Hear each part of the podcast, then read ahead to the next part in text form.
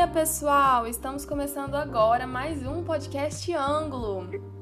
Espero que vocês estejam bem, que vocês tenham um ótimo dia e que, para começar o dia melhor, né, vocês estão começando ouvindo nosso podcast. Eu fico muito feliz com isso.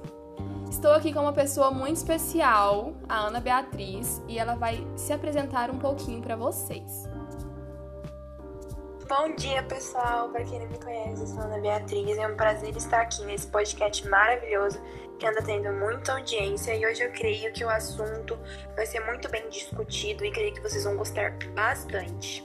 Um beijo a todos e principalmente ao nosso professor Léo, que está nos dando essa oportunidade de falar sobre e conhecer, obviamente, esse assunto que amo tanto. Pega seu álcool em gel, põe sua máscara e bora!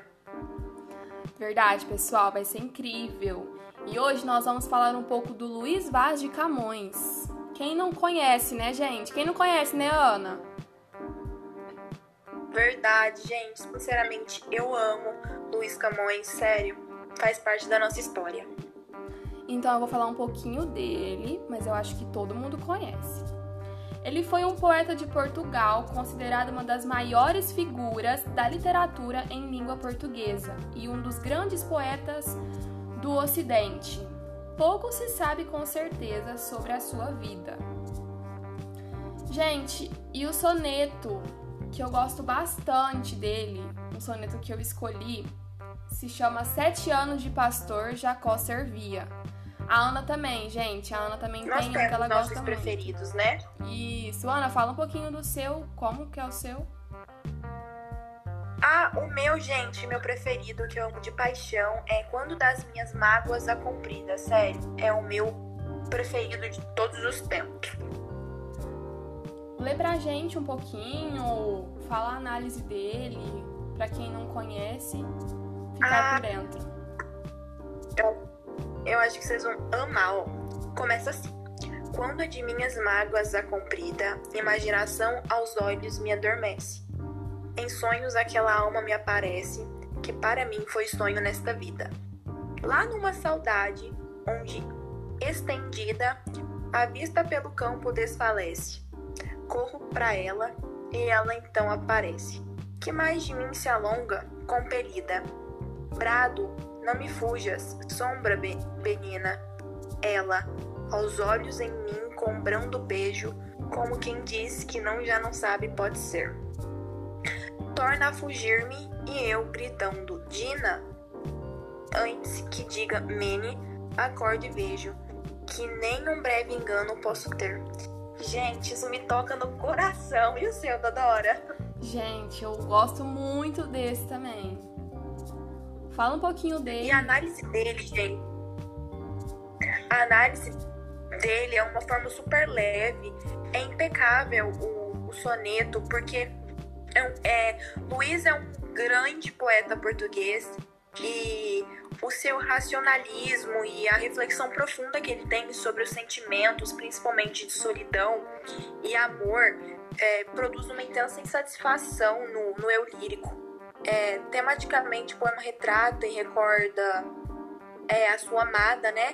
Que pra ele foi um sonho, pelo menos enquanto eles estiveram juntos, né, Isadora? Uhum, exatamente.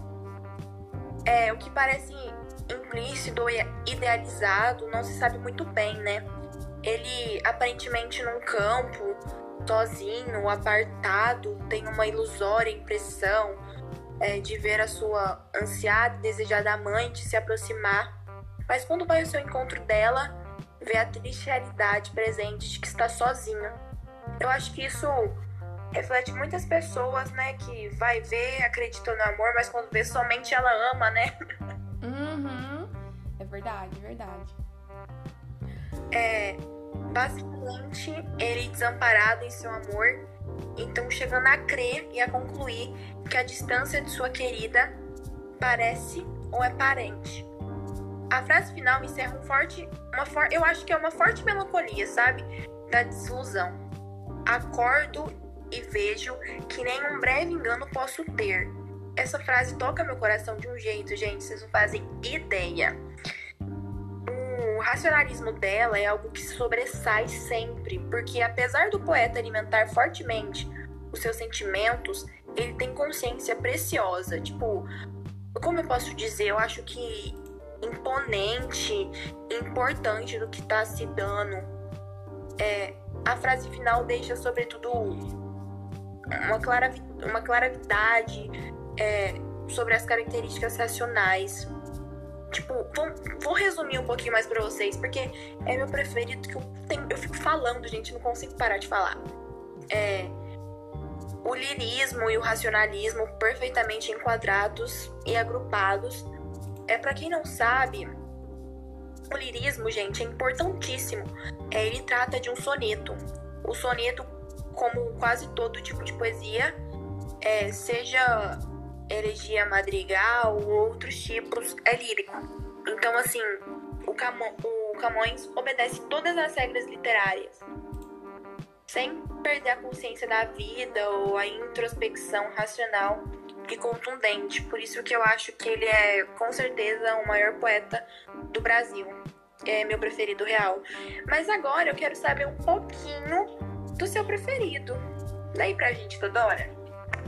Gente, eu vou falar um pouquinho do meu. Talvez tenha gente que não conheça, mas eu vou falar aqui, eu vou ler pra vocês. E depois a gente discute um pouquinho sobre o que ele fala, né, Ana? Sim. Agora eu vou ler aqui pra vocês.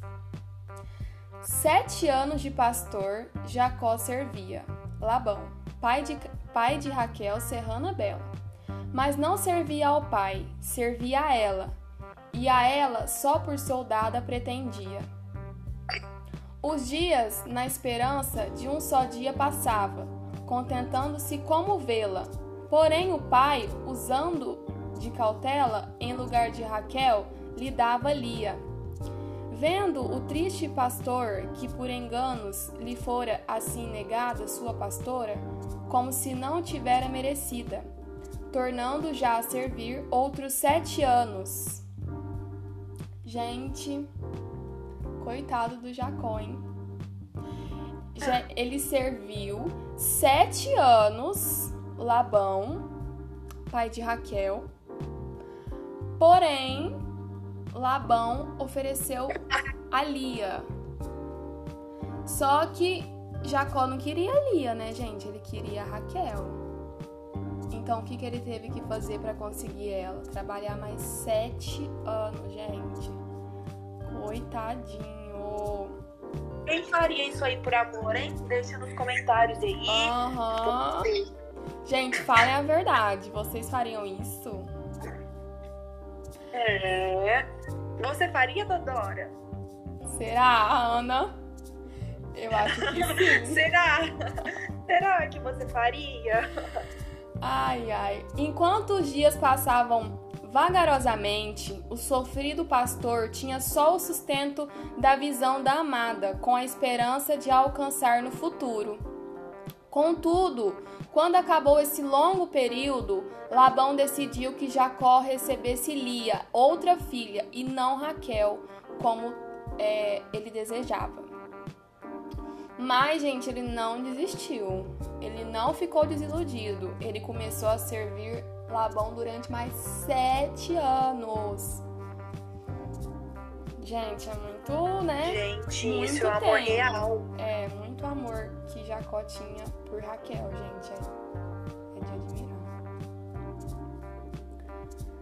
É, sete anos de pastor, Jacó servia, apresenta, embora só em aparência, um estilo primacialmente descomplicado, sendo esta, se calhar, uma das causas principais da sua dilatada fama.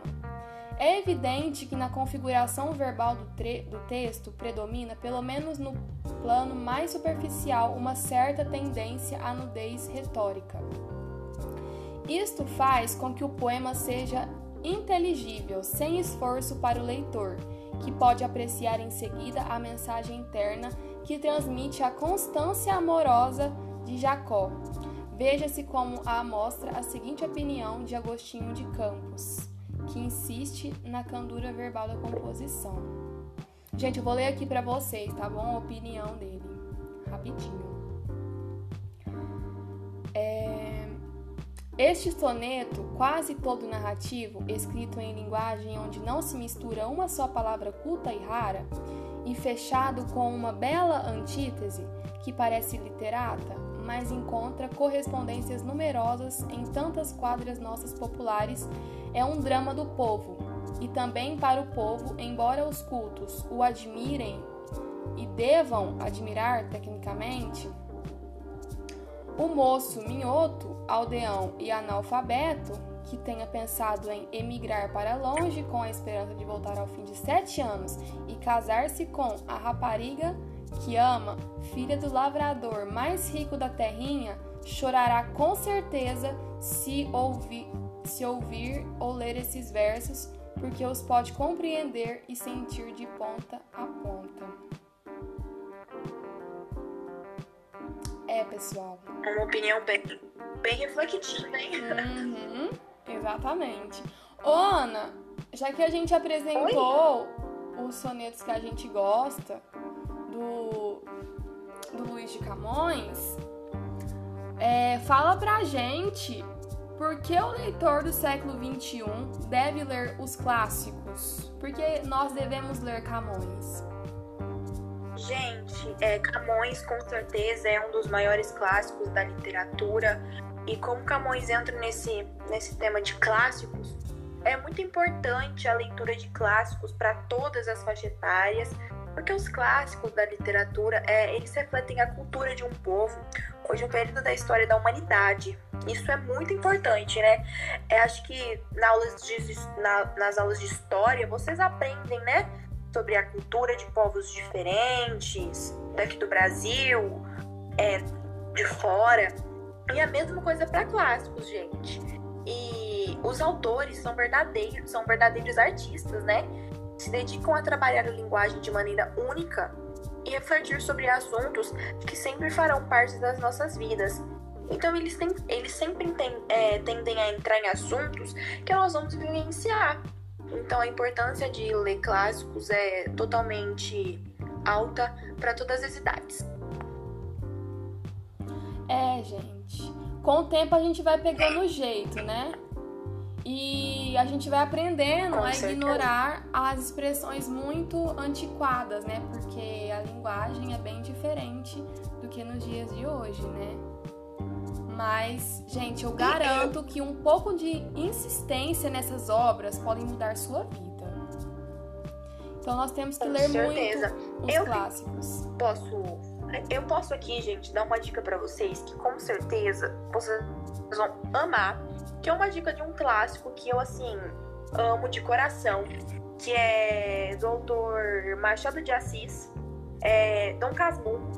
Foi feito em mil oitocentos e noventa e nove, e a obra tem, essa obra tem o poder de transitar por todos os públicos, gente, porque toda idade ama esse clássico, sério. Se vocês forem começar por ler um clássico, comecem por Dom Casmurro. Você tem um, um clássico preferido, Zadora? Gente, eu tenho um para indicar para vocês, que são os Lusíadas, de Luís Vaz de Camões. Ele foi publicado em mil quinhentos e setenta e cinco, gente, um verdadeiro poema épico da língua portuguesa. E nele nós mergulhamos nas aventuras, viagens marítimas e descobertas nas nossas terras, povos, culturas e muito mais. Gente, então eu indico muito pra vocês. E a magia do clássico, gente, é que ele consegue descrever com muita precisão as pessoas e os sentimentos humanos. E por isso claro. que é muito importante nós lermos, gente. Sério, eu adoro assuntos desse tipo, que faz com que as pessoas sentem vontade de ler, né? Porque às vezes tem aquela pessoa assim, que não tá fazendo nada... Ah, vou ler um livro, vai me dar sono. Não, gente, vamos pegar firme, vamos ler. Porque a leitura, ela incentiva coisas assim que vocês não fazem ideia. Só novas, coisa boa. Novas descobertas, né, Ana? Claro. Isso eu, muda a nossa vida, muda o nosso dia. É... Até a forma de escrever, gente. A leitura influencia, você escreve até melhor. Exatamente. A leitura é com certeza pergunta muito importante. E as leituras clássicas, elas são universais e atemporais, porque independente de quanto tempo você lê ou depois que ele foi publicado, a essência da obra continua bastante atual, gente. Mesmo que seja lá de mil quinhentos e setenta e cinco, a gente consegue é, ver um pouco do nosso dia, entendeu? Da nossa vida real, de hoje mesmo, sabe? Então, é muito importante e essa é a nossa dica, né, Ana? Para que todos leiam. Exatamente. Eu queria agradecer, viu, gente, pelo convite, agradecer a doutora por ter me convidado para vir falar um pouquinho é, com você sobre, sobre Luís Vaz de Camões, falar sobre clássicos, a importância da leitura. E é um incentivo, né, gente? Ainda mais com essa pandemia que não tá podendo sair. É, ler, com certeza, é uma das melhores opções que temos. É, faz parte dos nossos estudos, escola, faculdade. E eu creio que tudo isso vai passar e nós vamos poder estar frequentando bibliotecas juntos, né? Exatamente. É o que todos e... esperam. E muito obrigado. É, um abraço a todos. Fiquem bem, fiquem em casa para logo isso passar. Muito obrigada, Dodoro. Obrigada, Léo. Um abraço. Eu que te e... agradeço, Ana, pela companhia. Eu amei muito essa conversa com você. E eu espero que venham outras pela frente. Gente, é isso. Com certeza, gente. Chamou, eu tô aqui, tá? Eu também quero agradecer muito essa oportunidade. E é isso, gente. Se cuidem, que vocês tenham um ótimo dia e que vamos torcer para tudo isso passar logo e estarmos juntos daqui uns tempos, daqui uns dias ou daqui uns meses. É o que a gente espera, né? É isso, pessoal. Muito obrigado por ter nos escutado até aqui. Espero que vocês gostem muito do nosso podcast. É isso, gente. Um beijo. Tchau, um beijo, gente.